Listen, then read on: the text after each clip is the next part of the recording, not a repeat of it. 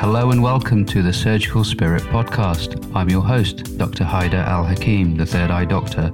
Pull up a chair and get ready for some candid and uncompromising discussion with experts, innovators, agitators, and influential people from every corner of health and well-being.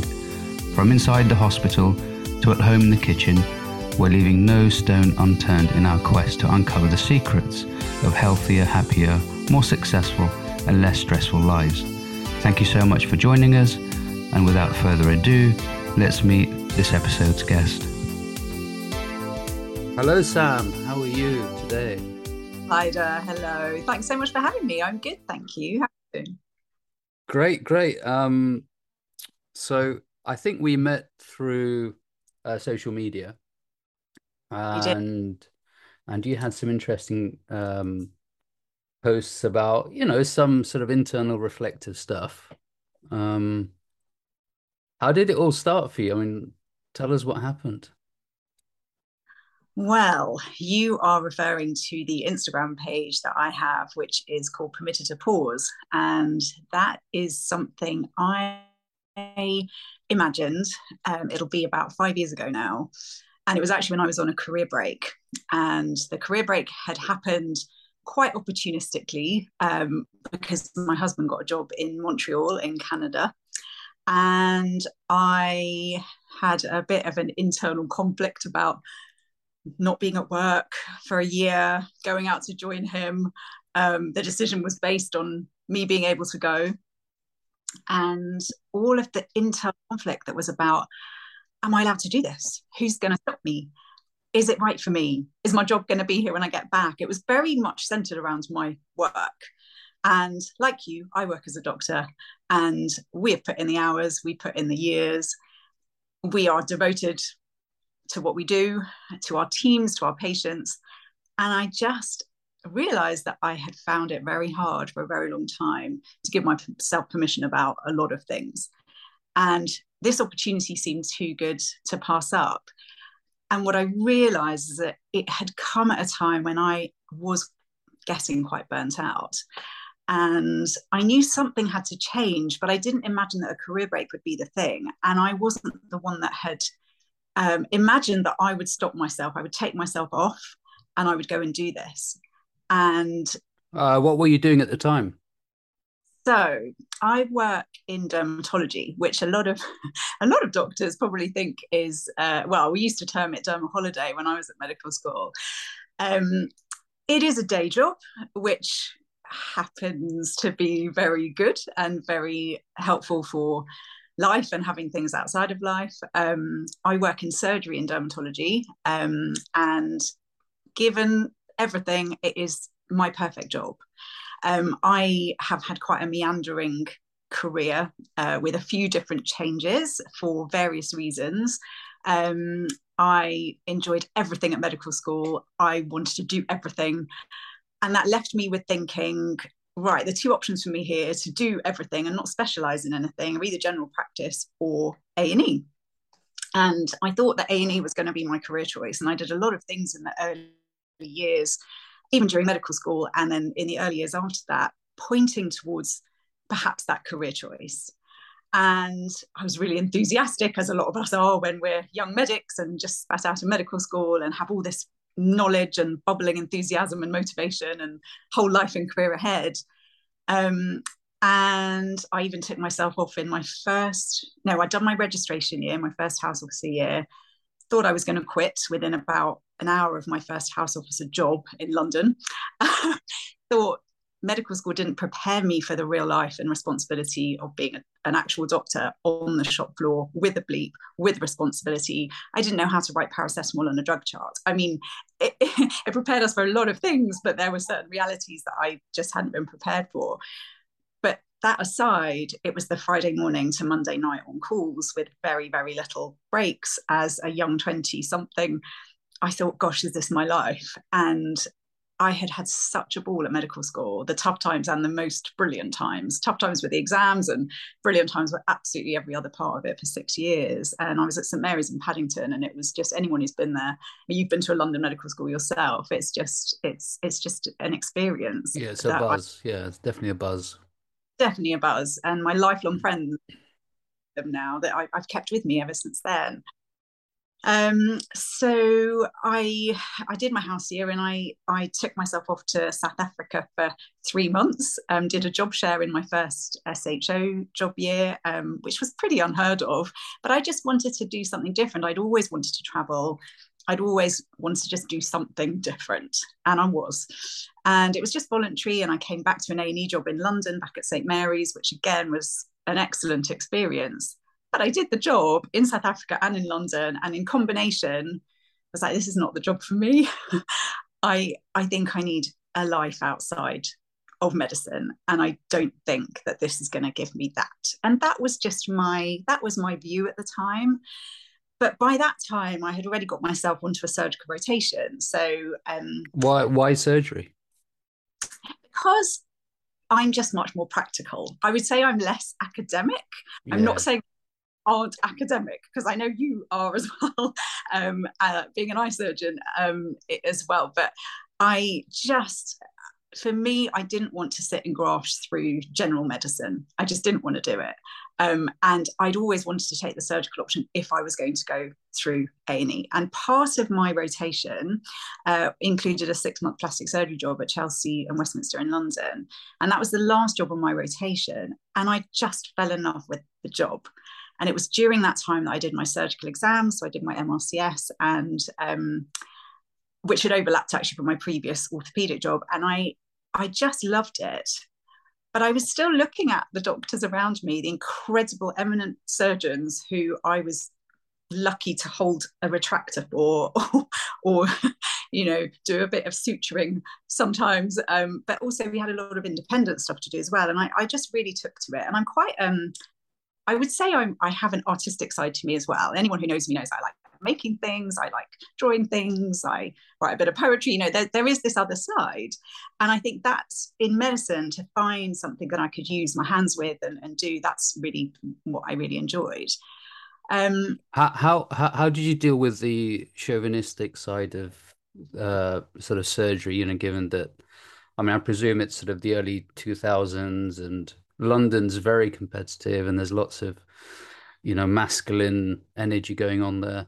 How how, did you sort of navigate that that aspect? Well, interestingly, in in one of my earlier surgical jobs at Kingston Hospital, and I was doing general surgery time, I did have a very, I would say, very male, very traditional um, consultant surgeon I was working under at that time. This was ahead of my plastics job. And on his team, he had two female SHOs, so myself and another friend who happened to be at St Mary's before with me. Um, there were two out of three female house officers, so our juniors, and there was a female registrar. So we were quite actually we we'd started infiltrating um, that sort of male dominated specialty. I think he was quite shocked and overwhelmed and made it known you know fairly openly at times that we were women and that you know maybe this might be better done by a man.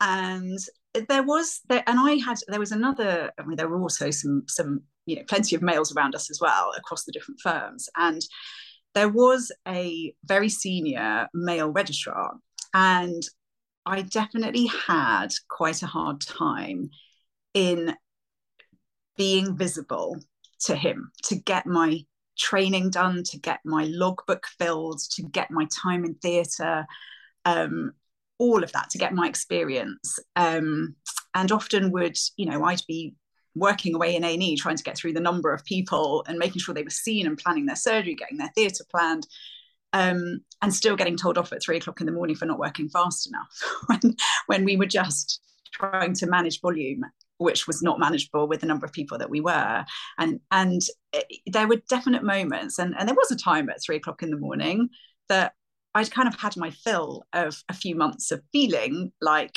I wasn't enough or wasn't doing enough. And he came down from theatre essentially to do the usual and say, Come on, you're not working quickly enough. I can't work any quicker. And I haven't had no food and I've had no sleep. And it's been 24 hours. Um, and I basically stood there in my in my very tired state and said,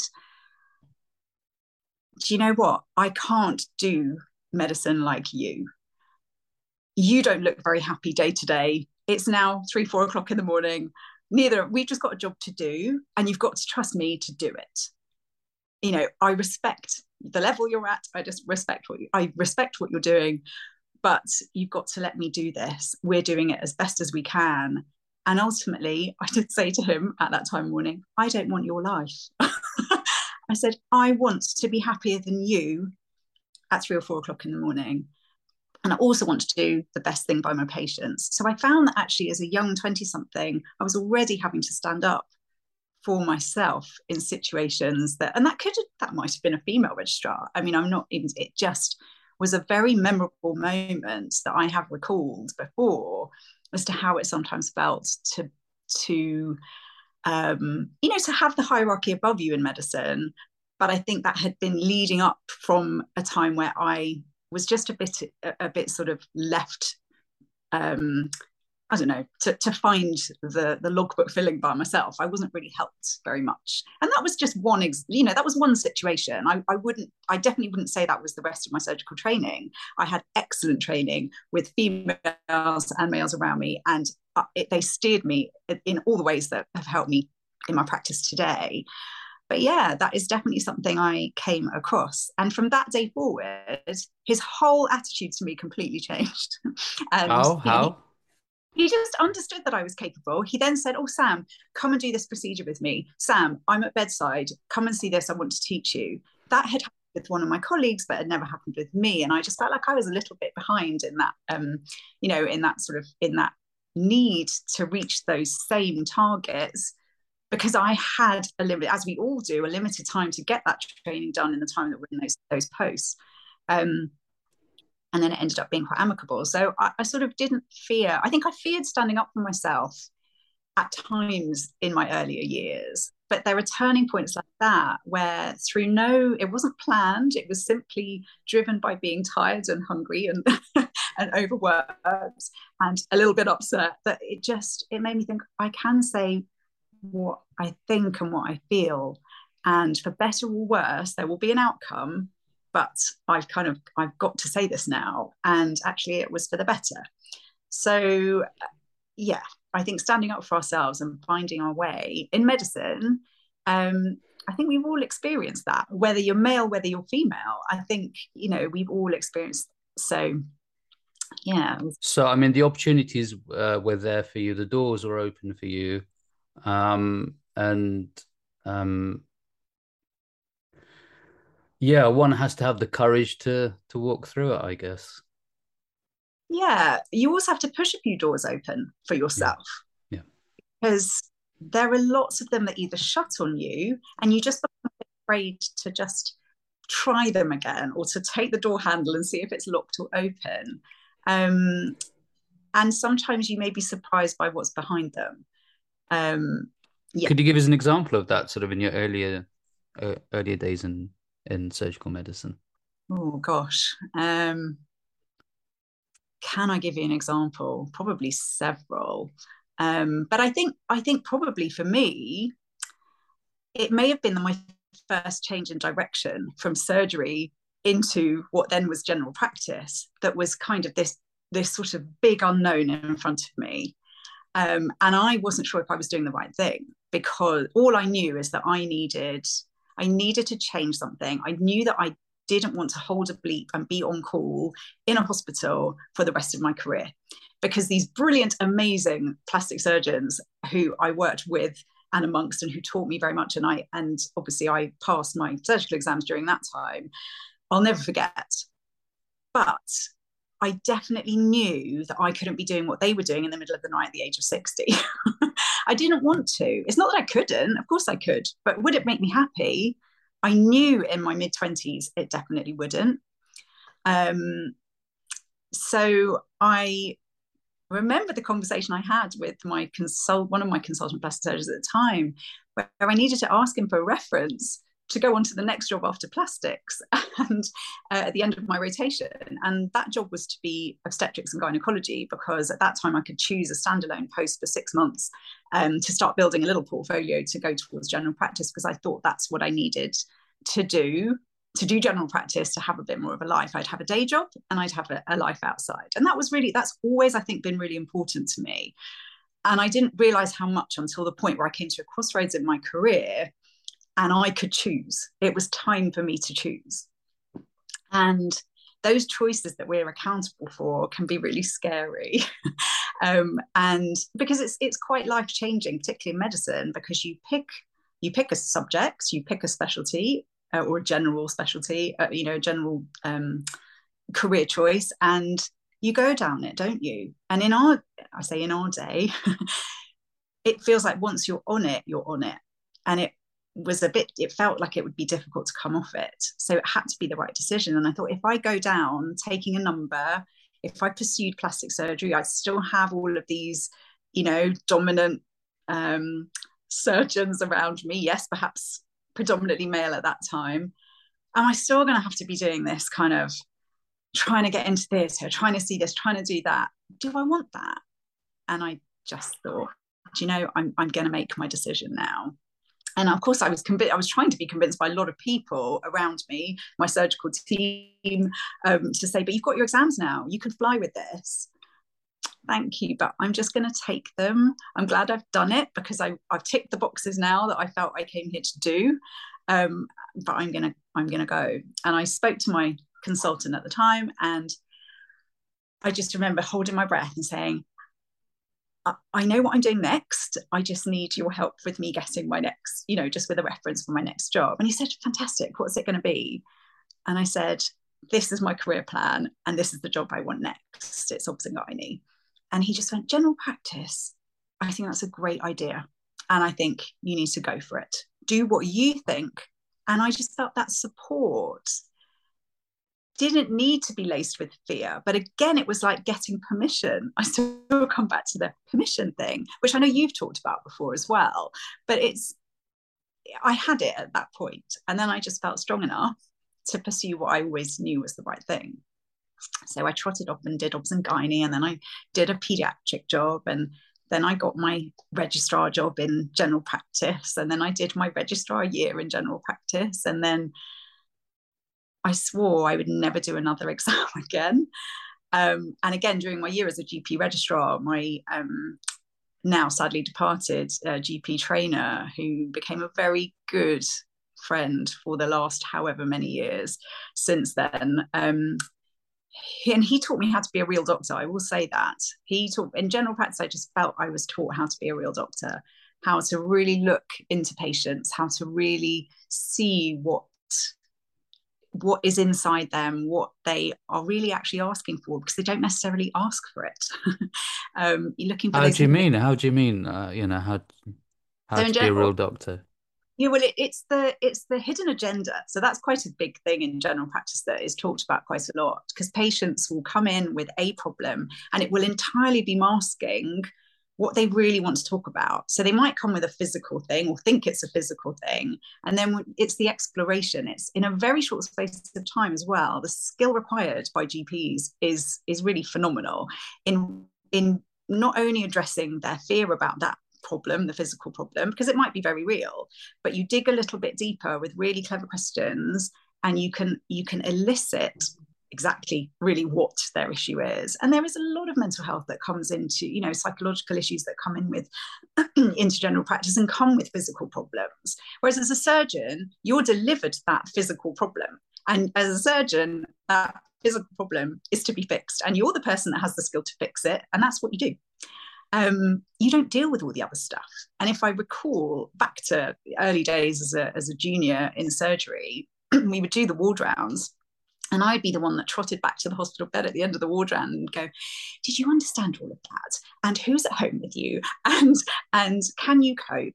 And you know, just ask us any questions because it felt sadly at that time that perhaps there wasn't enough time for that and there weren't you know that that wasn't being delivered really as part of a holistic um you know a holistic care in in surgery then. I can only speak for when I was training. Obviously, I, I have not done it for a long time in that setting, um, but I knew there was something more that I needed with my engagement with people, and I also knew that I preferred patients under local anaesthetic because I could talk to them and they could talk to me. So I mean, learning with patients under general anaesthetic obviously is is the business because that's a great way to learn without them knowing. But it was, it, you know, it all supervised obviously. But definitely, I realised all the different facets were starting to come through to me with all of what I thought I wanted to do, the, the practicalities of I want to do something surgical, um, you know, the general side of sort of A and E versus GP, and i was thinking how you know how do i have a job that encompasses all of those things and like i say in medicine it's so it's so boxed in or it has always been before before more recent times i think as to what each role involves so um so essentially I, my um, gp trainer if i go back to what you were saying before he tried to encourage me to take the MRC GP exams, so all of the GP qualifications. And I just said, no way. From the outset, I said, I have done enough exams. I'm, I'm just tired. I don't, I don't, I want to learn your, you know, general practice stuff, but I'm going to do that on the job. I've been an apprentice and I'm now going to carry on with the knowledge I have and I'm not doing any more exams. And he sort of said, okay. And he kept asking, okay. And I kept saying, no, okay. And then I became uh, a salaried GP and guess what? I still felt I had a box to tick. And I did the MRCGP exams. For what reason, except box ticking, I don't know. Because it was, it was stressful, as all exams are. And I hate exams, Haider. I can't, I just, I hate them. Um, but we all have to do them. It's just not my, not my favorite thing. So it's almost laughable that I did so many exams I can absolutely tell you I'm never doing another one in my life. Um, so this was kind of mid 2000s. but In fact, this was, I'll tell you exactly, it was sort of 2005. And then. But I mean, why did you tick the box? Was it was it peer pressure, supervising pressure, or was it something that you really knew you had to do, and yet you were just a stubborn? Mm. I think there is definitely something in me that is a complete finisher. I mean, I know that I have been, you know, found to be that when I've done one of those sort of personality trait things way back when. Um, I say less so now. I think you can grow out of being perfectionist and and um, complete finisher, but I there was definitely something that felt unfinished, mm. and I felt I'm going to if I'm going to carry on in general practice, and I still I was only a salary GP. I didn't think I wanted to be a partner, but I thought at some point I might need this to get me mm. to the job I want, and I'm going to be up against that have got it. And that probably ended up being the decision maker for me. Um, and of course, it was brilliant to consolidate a whole lot of other knowledge because usually, until you do an exam, unless you do an exam, you, you really um, you know that gives you a lot a lot more detail and, and obviously helpful detail with your knowledge but um it definitely wasn't it definitely wasn't my trainer's sort of pressure he definitely he just let me go um and we did talk about it a lot afterwards and he said i just knew you'd do it i knew you would do it in the end um and so i kind of i i, I it, at the time that i was doing general practice training so when i was in my registrar year i had actually met a dermatologist who it turned out was to shape my life and my career forever. So, as a GP trainee, we go and we sit in for four sessions. Uh, we were sitting in for four sessions with a dermatologist because of the huge number of dermatology cases that come through uh, general practice. And on my first session, she was asking what I did, and I told her, and she said, Oh, could we borrow you? um, we just need someone to do some minor surgery, some minor ops, whatever that meant. I didn't even know at the time, minor ops once a week. So I then had this perfect little sort of week where I did three days of general practice as a salaried doctor, and I just did this half day um, as a as doing minor surgery in the dermatology department, and I had no idea how much local anesthetic surgery was being done. I just didn't know. It reflected a bit on plastics and it reflected reflected a bit on surgery with the local anesthetic stuff. Um, and I just thought I've got this perfect. It's just this is just perfect. But as time wore on, six months into my general practice salaried job, I was beginning to think, oh, I would like to do more of this dermatology stuff. I really like it. Um, and general practice has its pressures. General practice is hard. And any of the stuff that's out there, having a go at GPs presently or ever, it is a very tough job on so many levels. And only GPs now will be able to tell you that. But I even know in my time, just it was very hard leaving things at work. There's there's a fair bit of uncertainty. You don't have a lot of time with patients. You're not a specialist. You haven't got access to everything at your fingertips. You generally work quite isolated. Um, it was very, very different to working in a hospital team.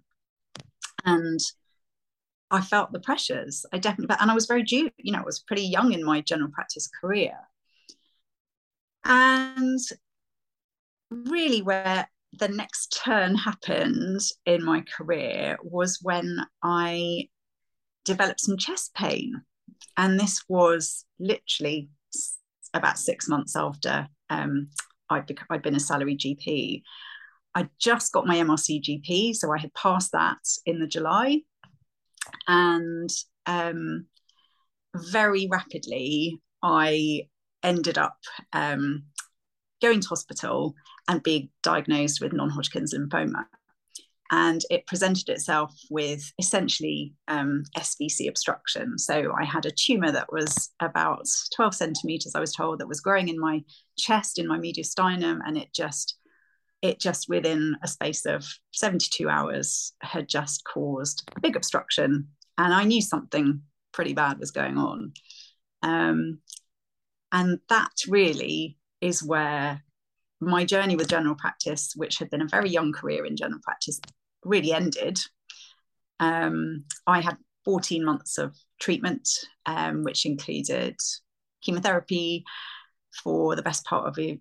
It was probably about a year, a stem cell transplant, and some radiotherapy. And I came out the other end of it with a very different outlook on life, on work, on medicine, on what I wanted to be, what I wanted to do. And that's a very long uh, monologue of how I've ended up actually where I am today. Tell us, tell us more how it how it changed you. Tell us more. So many ways. I think we've all got a story, haven't we? My story isn't everybody. Everyone's got their own story, and uh, mine just happens to be one that refocused a lot of things for me. So when I talk about how I have felt with, or how I feel I've experienced burnout, I feel I've experienced it in lots of different ways and at different times. And it may be related, have been related to work. It may have been related to non-work. It may have been related to the two of them just colliding. Um, as life and work does, I say that they're not mutually exclusive. They overlap one another. And here was a whole period of time, 14 months, where I wasn't working, completely would have worked if I could have, but I just I just physically couldn't. Um, I was asked to be a GP partner in my salaried practice when I was doing that at the time. And I had I remember having a chat with the I was called into the GP surgery in between chemotherapy sessions to have a chat about was I going to apply for the partnership job? And I was just like, I, I just don't know. I'm not really in a place right now that I can really tell you what's going to happen with my health, let alone with my with my work. And so I sort of declined that politely. And I thought, what is going to be will be. We've got the first thing here is I've got to get well. And when I get well, I've got to trust that the decisions in my life and the life path that is meant for me and the things that come to me that I can make a decision about, I hope, are going to come. But we've got one big important thing to do first, and that's to get out the other end of this. So you just have to let that be. And I think so. One of the things that I definitely, I was forced into thinking really is I can't hurry this along. I can't hurry anything about life along. I think, you know, our bodies are very clever things and i think they tell us things and we are very good at ignoring them. And i think that's also the same about our minds. We you know we do ignore things that we know are good for us and we just override them. And it just it just made me realize we shouldn't do that. We can't do that. We've got to listen to our bodies and our minds and just allow you know our health to restore do what we're told. I mean i had no choice. I was out of control. And that was another thing i learned. The control was completely taken away from me. And i think when you when you are in a situation where your life is at threat and your health is in the hands of somebody else and how ironic that it's in the hands of my own profession. So i was there on the other side of the hospital bed trying not to be a doctor which i was very good at actually. I was definitely definitely was a patient but you just know too much. We do know a lot.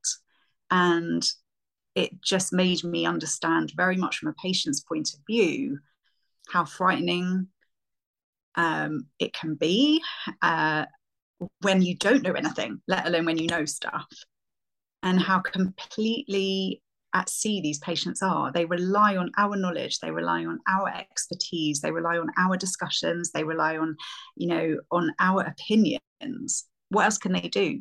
Whereas I could question them. I'm a medic. and that was that was hard in itself so uh, it, it's it was that was a very different perspective for me so coming back into work and now i work as a surgeon in dermatology which essentially became a full-time job after i thankfully got better.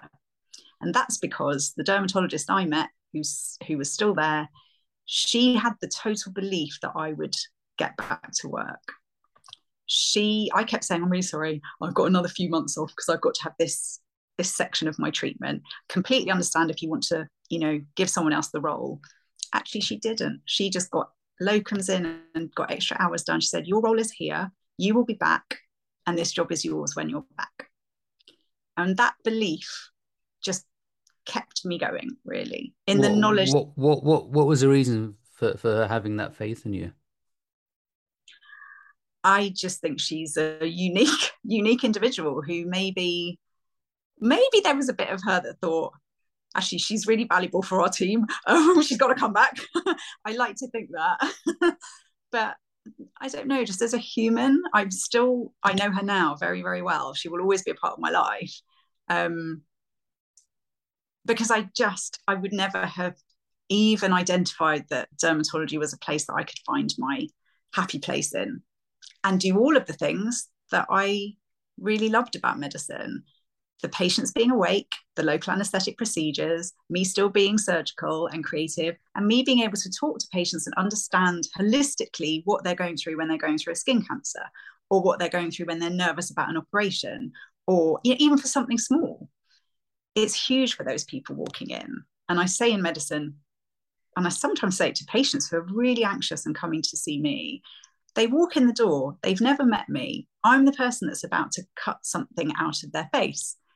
Do you trust someone? Like, how do you get that trust in a in a in a few minutes of talking to that person who is going to really scar you for life um, in the best way you possibly can? So, I think it's a huge privilege working with patients. I really do think that, and even more of a privilege to have those sorts of um, dialogues with them when whilst you are doing your work on them so it really is the most i just thrive in this job. I really do. But all of that said when you do too much of something it can get you. It, it definitely can become a bit less enjoyable. I think if you don't take regular breaks it can be hard. If you go for long periods and not take annual leave or you know have have slightly longer breaks it can be really hard. And on top of that, when you've got, it is responsible, you've got huge responsibilities. All of our jobs in medicine are hugely responsible, whatever facet of medicine we're doing. And that just can mount up. And we don't realize it. We definitely don't realize it. And I think that when um, that that time before my career break turned up, obviously life is also going on around you and some of those really difficult life things that, that are going on behind you. And of course, I'd had health fears as well. all of this impacts on this person and that's all we are at the end of the day we're just a human and we can only you know we can only work with the resources we've got within us in any given day and sometimes our resources are, are massive and you know we've got full tanks and sometimes they're not and we have to be a bit more responsible with kind of maintaining our resources and keeping our tanks full. We can't continue to blame it or, or just say it's because of the you know this at work. It, it probably is because of this and that at work. But everything in life i think and work is negotiable. And if we're not a bit like going back to the you know the the a&e 3 a.m conversation if you don't say what matters to you you will forever be stuck in that situation. And i think we all have the power to change that so yeah if that's a long-winded way to answer your question about how how things might have changed. Yeah. and and and um, I mean, we'll come to sort of, you know, the whole um career break thing, but I mean, how about the sort of the elephant in the room, you know, family dynamics, you know, uh, obviously it's complicated and you know, you come from a um half Lebanese family and that's quite complicated. You know, was that sort of uh, a driving force or a or a hindering force? So, most definitely a driving force. I would say my family are a huge driving force behind me. Um, I'm actually from 100% Lebanese parents. Just one of the parents is from the northern part of Lebanon, and one is from the southern part of Lebanon. So, um, actually, different religions, originally kind of different in religions, but, um, you know, full of the most incredible, as you would know being Iraqi, there, you know, the, the family centered care and, um, you know, sometimes even so much care that you kind of learn to be a bit like that as well, that you become, I want to give so much care. And then it can be a bit sort of, um, I, I, get disappointed sometimes when I'm not able, physically or otherwise, to give so much care that I've always received. But at the same time we've also got to you know sort of remain um you know we've got to keep our freedom around us which i have been given in absolute droves. Yes i'm a lebanese female but i my parents thought very far ahead from myself and my two brothers um, to leave Nigeria, which is where I was actually born, and my older brother was born. My younger brother was born in, in the UK in the end, um, but to bring us away from Africa, where both my parents had spent time um, growing up uh, and some of their adult life, and actually bring us to the UK and give us a future and an education that staying in Nigeria wouldn't have. Well, what did they what, what did they do in Nigeria? So my you know my dad did lots of different jobs. They're, my parents are not they don't have professions. Um, well, they didn't have professions. Um, my dad did lots of different things and just continued to to make it happen. He he just continued somehow to still earn a buck and still get us through school in the UK. And yes, it meant our family was separated, and that has always been a really difficult legacy for all of us. Um, but lots of families are separated. I get that in this day and age as much as in the past, but we sort of lament at the fact there's it, you know, we never had FaceTime. We didn't have the technology that we have now. You know, to speak to my dad you know, once a month, if we were lucky, on a really bad line through an operator in Nigeria was pretty hard. Um, I remember getting my GCSE results up a mountain in Lebanon when the I'd gone just my dad had said you kids are going to go to Lebanon the war has just subsided. I was 15 um, my older brother was I think 17 at that time. I think that I was 15 so 17 and my younger brother was um, was 10 and we just went off with relatives for a week or so and just saw this beautiful but totally gutted war torn country when we landed in Beirut and it was just it was something we had to see it's something we had to do and like i say it was the very summer the very week i was getting my gcse results and because all the phone lines were down and everything was just a bit destroyed although we stayed up in the mountains with another relative we just went up another mountain to the only man who had a working telephone so for me to ring nigeria who had rung England to get my results. And that's the that's just how it, it was. Um, I mean, I can't speak at all. You have been in situations I can't even imagine back in your home country. But you know, you know, we're familiar. We understand a little bit about how you how you see that and how you see the privileged life here when you yeah. have seen the other. Um, so yeah, I have a lot to be grateful for for what our parents did for us and still do now. But um, I would also say that the work ethic in my in both my parents' sides of the family is phenomenal. I, I've had I've been lucky to have longevity in grandparents, but who have long passed now. But most of them worked till they in their 80s. So, and my mom is 71, she's still working. um, you know, she teaches English as a foreign language. Dad is retired now, but it's just, yeah, that definitely has been a really strong thing that's come through to myself and both my brothers. Yeah, I mean, you know, for, for, for us taking time off and holidays actually um, antithetical to our way of life. you know, it's literally work nonstop until until yeah, you can't do it anymore. So taking time off is actually a, a very big challenge. Yeah, and that's where the challenges with permission come. And it's not aren't saying, you know, how many times the family say, you need a break, have a week off, you know, stop, you're working too hard, this, that, the other. But there is something ingrained, isn't there? There's just something that doesn't enable you.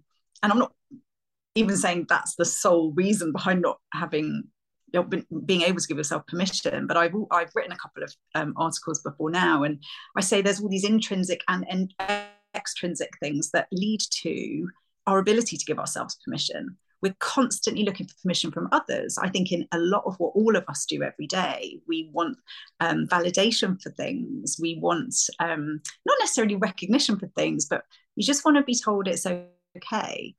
And you know, I, I just think that there's so many things that we don't understand about the footprints that have been left in our in our lives and, and all of the different things that have happened to us in our lives that impact upon that ability. And it's something so important. I don't know how much people really think about it in themselves, that they're burning out because they're not allowing themselves X, Y, or Z, that they're not asking somebody else for that thing because they're too afraid to express that. Or you know it might be a negative outcome if they show vulnerability. Actually that's all rubbish. We've absolutely got to if we don't dig deep and understand what it is we need who we are why we need it why we need this change we just carry on. So and and then we burn out or or worse you know it does it definitely affects all of us. So i think we've just got to be a bit more open with ourselves and open about having conversations with ourselves and other people um, so that permission isn't stigmatized it's allowed. It's just not it, it's you know it's not against the rules or against against the law ask for it the worst thing is you, it gets turned down yeah ask for yeah and, thing, uh, and then you'll know a bit more about yourself in the process you know exactly. when exactly is is is there anything negative um, about coming from a Lebanese heritage which you wish you didn't have? Oh. I immediately want to say no. it's again, it's a privilege. It's a privilege to to have another culture that I have grown negative, up. Negative, I don't I, want the positives. I, you you can't be negative, is it? I guess that's a negative.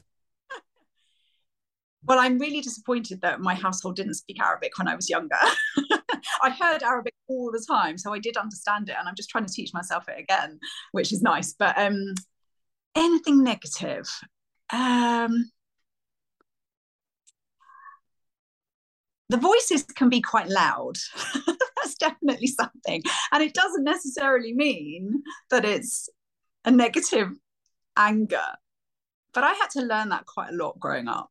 And even as an adult now, if I hear those loud voices, it makes me a bit anxious. You know, I've got to remember, I, you know, and my personality is probably is probably quieter than an average, you know, Lebanese. I have fire in my belly, oh yes, but I kind of I I'm definitely a bit more reserved as a personality. And I think I've learnt, I've really learnt to be a bit more confident. And I don't always have that. I think, yeah. So sometimes maybe being Lebanese is a bit bigger than me. yeah, yeah, yeah. I mean, certainly, you know, in the um, Iraqi heritage, it's very loud and brash and and arrogant and and boisterous and and um, yeah, overwhelming. It's quite overwhelming, but that's just the way they are. You know, it's nothing. You know, eh, you know, it's not some kind of massive ego trip and um, yeah, just some sort of power grab or whatever. Um, eh, it's just loud and boisterous, uh, boisterous and and and intrusive. That's something that that um, yeah pissed me off a lot. It's very intrusive. People will know about everything about everything in your whole life, and yeah, um, have to so that's another thing really that almost ties in a bit with what we're saying as well is the boundaries. So sometimes just forming those boundaries without feeling that you're upsetting somebody. And i still haven't quite mastered that because i do definitely still feel that sometimes if i'm creating a boundary i know why i'm doing it and i know that or i might think i know i need to do it. And i'm not just saying with family it's even you know at work or outside of that there's definitely something in me that feels i'm offending. And I'm, i know i'm not and it may not be as well as, as badly received as i think it will be. So again it's sort of pushing your own boundaries to explore that a little bit and being authentic and honest about yeah it's a difficult one. I mean yeah. you know the other day uh, you know i had an argument with one of the nurses and and um you know and then it was done and then uh, uh, and then we we literally hugged and kissed and made up and and someone else sort of came in while we were sort of you know not not totally smooching but we were sort of doing that kind of you know physical embrace and so on. Um and they were quite shocked about it you know they thought you know bloody hell what's going on here? Um but that's a very kind of mediterranean middle eastern in your face yeah uh, sort of vi- yeah visceral visceral approach which um, you know can be shocking for some but for us it's very much part and parcel of of how we conduct life i mean we sound very english and posh here but you know really we're not I know. You know, I wouldn't have it any other way either. I wouldn't. I wouldn't. So you know, boundaries is quite difficult because sometimes patients come to me and I say something, and then looking back, I should have yeah. really made the boundaries quite clear, you know, and um, being much more, um, what's the word, uh, gentler and sort of more clearer about about these things because they can take it quite uh, quite the wrong way, really. Um, but you know, I've I've definitely improved. I've definitely improved for sure. But you see, again, I I think I go back to my general practice training as much as you know we're all different personalities as well. We can't you know medicine is made up of so many different characters thank goodness. One mm. thing that i've always really been interested in when i think about is how certain specialties find certain people or how certain people find certain specialities. And you definitely you know you could look at sort of 10 different people and go right you'd be suited to that just by personality. It's just insane how some medical specialties kind of emanate a certain you know a certain type if you like which of course it shouldn't and it shouldn't need to do that and everybody should fit in into any specialty no matter what. But i still think there's something about personality that can manage or cope or enjoy thrive not enjoy you know and sometimes we have to do it to understand again what where we belong in that. Do we belong in that and that's why i think that whole um like conveyor belt that seems that we all seem to get on in medicine we get fearful of jumping off it either because of being seen to not cope with it or uh, you know be doing well in it or you're weak to not carry on with it of course it's none of those things but actually we need to be strong enough to say i've tried it and you know what i'm going to be better doing something else And now I know that. And if I don't try it, how am I going to know?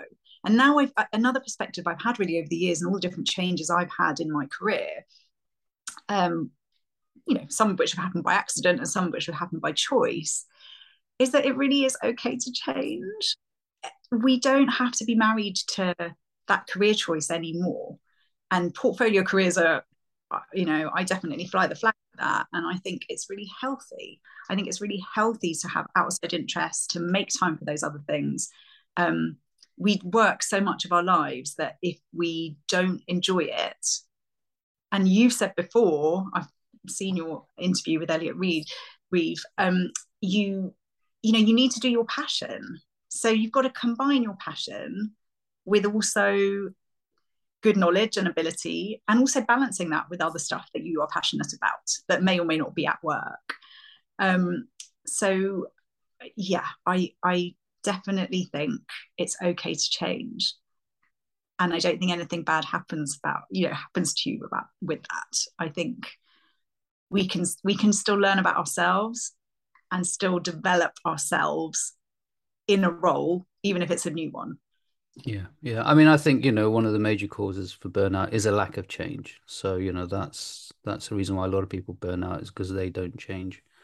And you know change is actually um, a normal process of both our thinking and of, of our body. You know, there's a constant uh, uh, cycle of of of accommodation and assimilation. So um, if you don't change, then there's a problem going on. I mean, I kind of disagree with you in terms of specialty. I think specialty attracts the personality, and I don't think uh, specialty should accommodate to different personalities. So, you know, if you're going to be the consultant plastic surgeon in a teaching hospital, that attracts a certain kind of personality, and the plastic consultant in a in a general hospital attracts a certain kind of personality. Um, and a uh, con, you know consultant plastic surgeon in the community attracts a certain kind of personality. So I think, um, yeah, it's sort of attracts different role, uh, you know, different personalities. But for us to kind of accommodate all personalities in a plastics teaching hospital, I think we'll kind of uh, lose the plot there. I think, uh, you know, this whole sort of notion about including everyone in, I don't really think that's, um, uh, what's the word? It, it, it's not practical and, and, it doesn't it, it's not sustainable i don't think it's not sustainable but i think with i think you're right in that is what happens that is yeah. definitely but i also think that to den- not deny someone the opportunity but for someone to then be fearful of opening that door because they're no, no, for sure. I mean, opportunities definitely, you know, allow for opportunities in all different uh, walks of life and all levels of society uh, and all levels of um, uh, class and and ethnicity for sure. Um, but you still need this, you know, the specific kind of qualities in that particular role. Um, you know, a politician's a politician's a politician. So, you know, you, you know, you, you know, you still have to speak like a politician, dress like a politician, and act like a politician. Well, that that comes with expectation then. So, what that role says is the expectation that everyone then continues to have of what that role should be.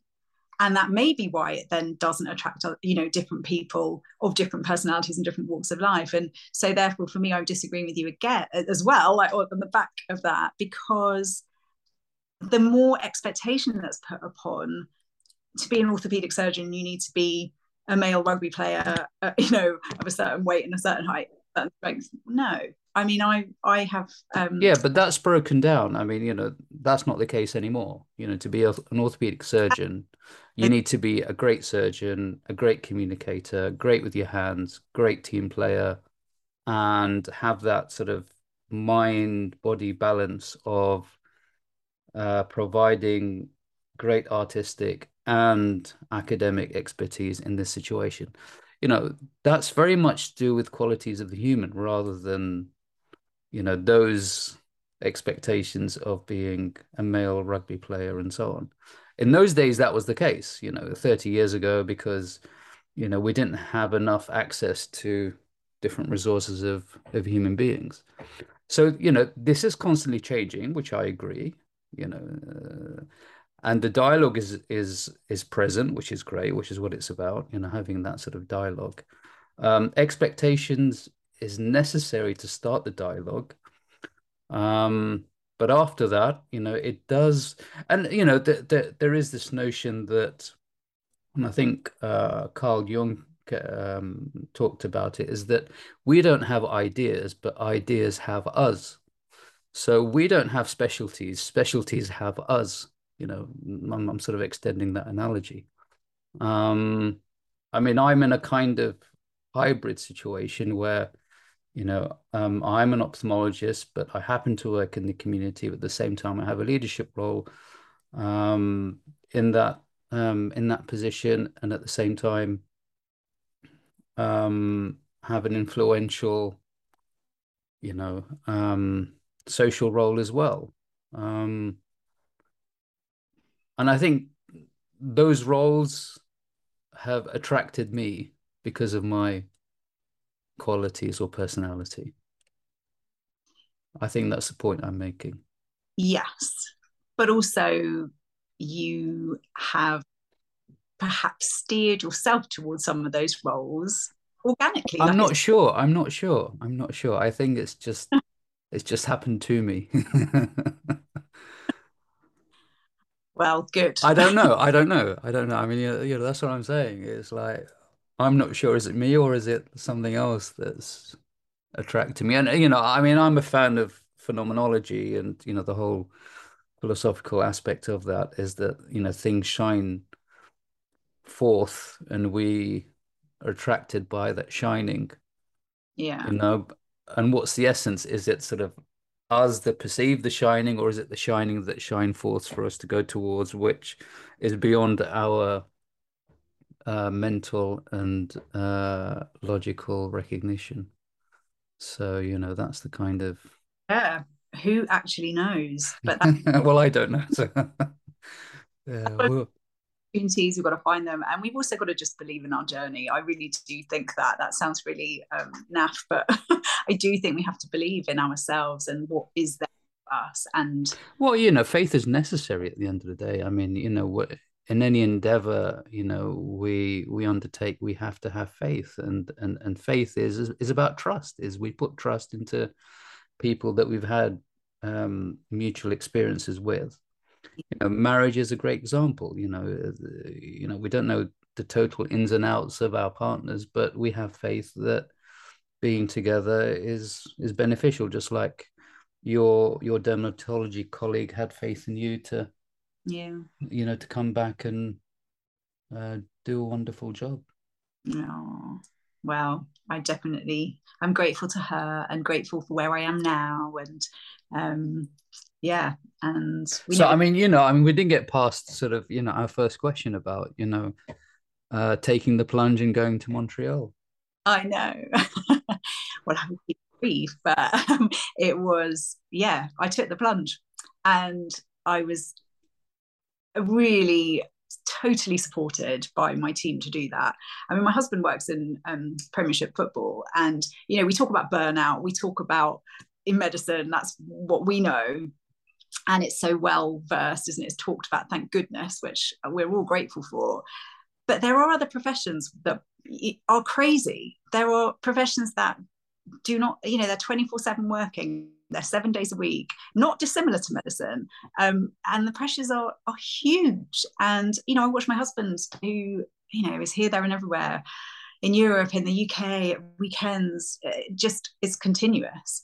And, you know, medicine, all I'm guess I'm saying there is medicine isn't the only thing, but it did, it was his job that took that he got offered in Montreal. And um, because my team was so used to me knocking on the door of my clinical lead when my husband was working in Cardiff and he was working in Manchester and he was, you know, in various places. I would knock on the door and go, okay, can I change my job plan again? Because my husband's moving again. Um, and I just stayed where I was. I kept my job. I felt, you know, that's what I wanted to do and needed to do. And so on this occasion, I knocked. My clinical lead was, I remember her washing her hands at the sink. And I went, Hi. And she said, Where is it now, Sam? so she kind of knew there was another change coming. And I said, Well, this time it's Montreal, Canada. And I was kind of going to her for the first bit of permission because I just didn't know what it looked like for me. And I just needed the reassurance that it would still be okay for me to come back. And she just straight away said, just go. These opportunities do not come up very often. Your job will still be here when you get back. Don't take it as a sabbatical because you'll expect it to be coming back with something to show for it. go and take it as a career break. And that was the beginning of me accepting that this could be a real thing.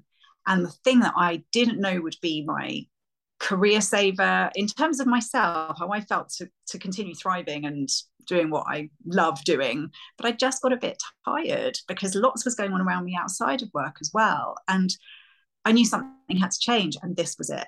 So really it was it was scary. It was scary to just down tools literally and go.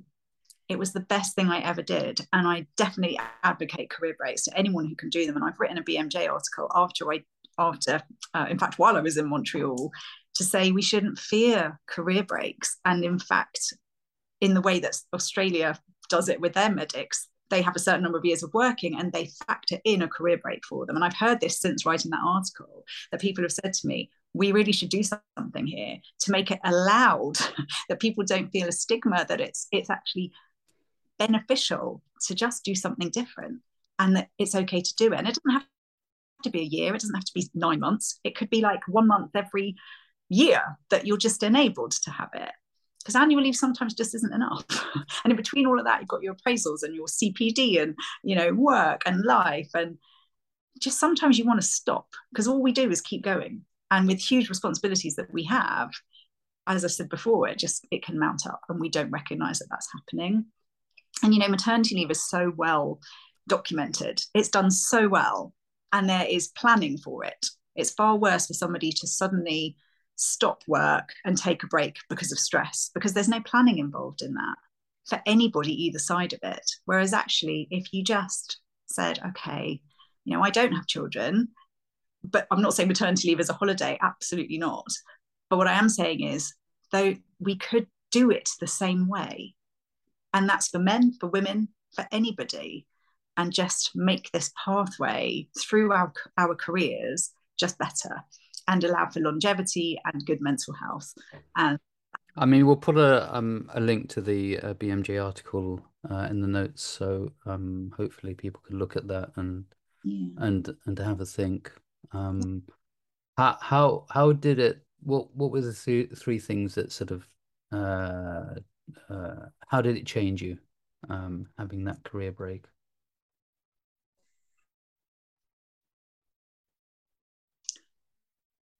A, it gave me the insight that I could give myself permission and that I could be the one to make that decision about a career break if I got to that point again in the future.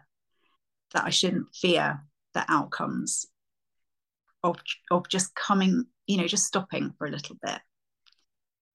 So the second thing I would say is it definitely consolidated my understanding of better balance. I don't think ever get to the perfect life work balance, but understanding what feeling more balanced actually is and what I personally need to do in my life to, to do that.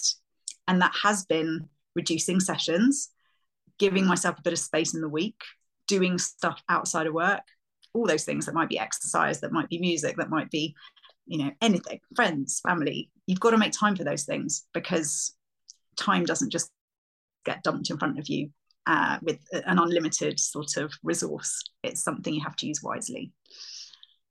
And the other thing I would say, I think the reflection on my health and my illness and what that meant to me, because I came straight back to work immediately. I was still, I was still quite ill, but I just know I needed to come back to work. And I have patients I see even now who say, I remember when you came when I when you saw me back in 2007 and you had a headscarf on. Didn't have to tell them anything about that, but they remember that and there you know the, the sort of the beauty of and the, the blessing of survival actually that i have and therefore i can um, take with me in every day that i treat patients who might be having the same worries or concerns. So reflecting on all of that and feeling very privileged and blessed to be here but understanding that life is still not perfect even when you've survived cancer.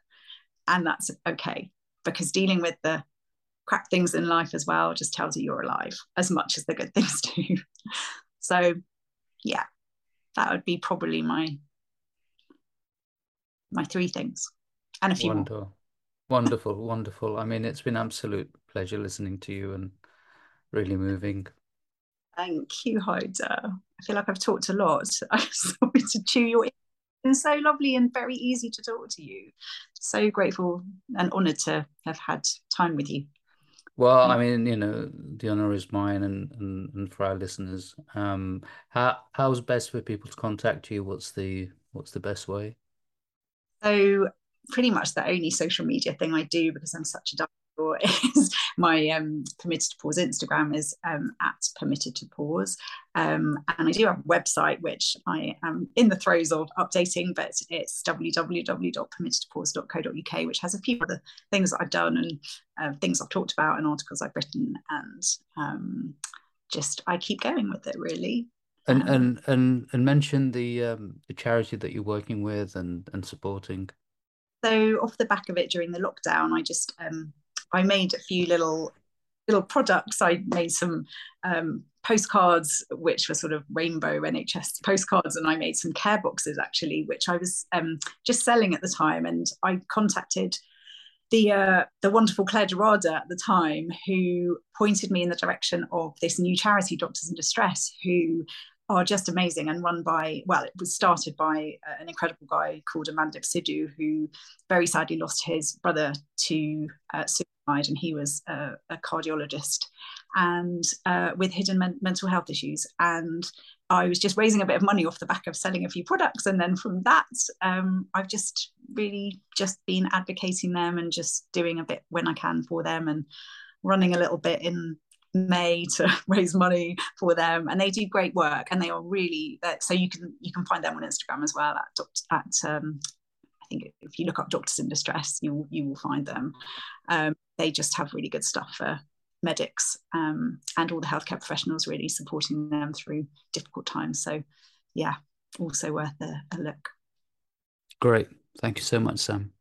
Thank you ever so much, Haider. You take care.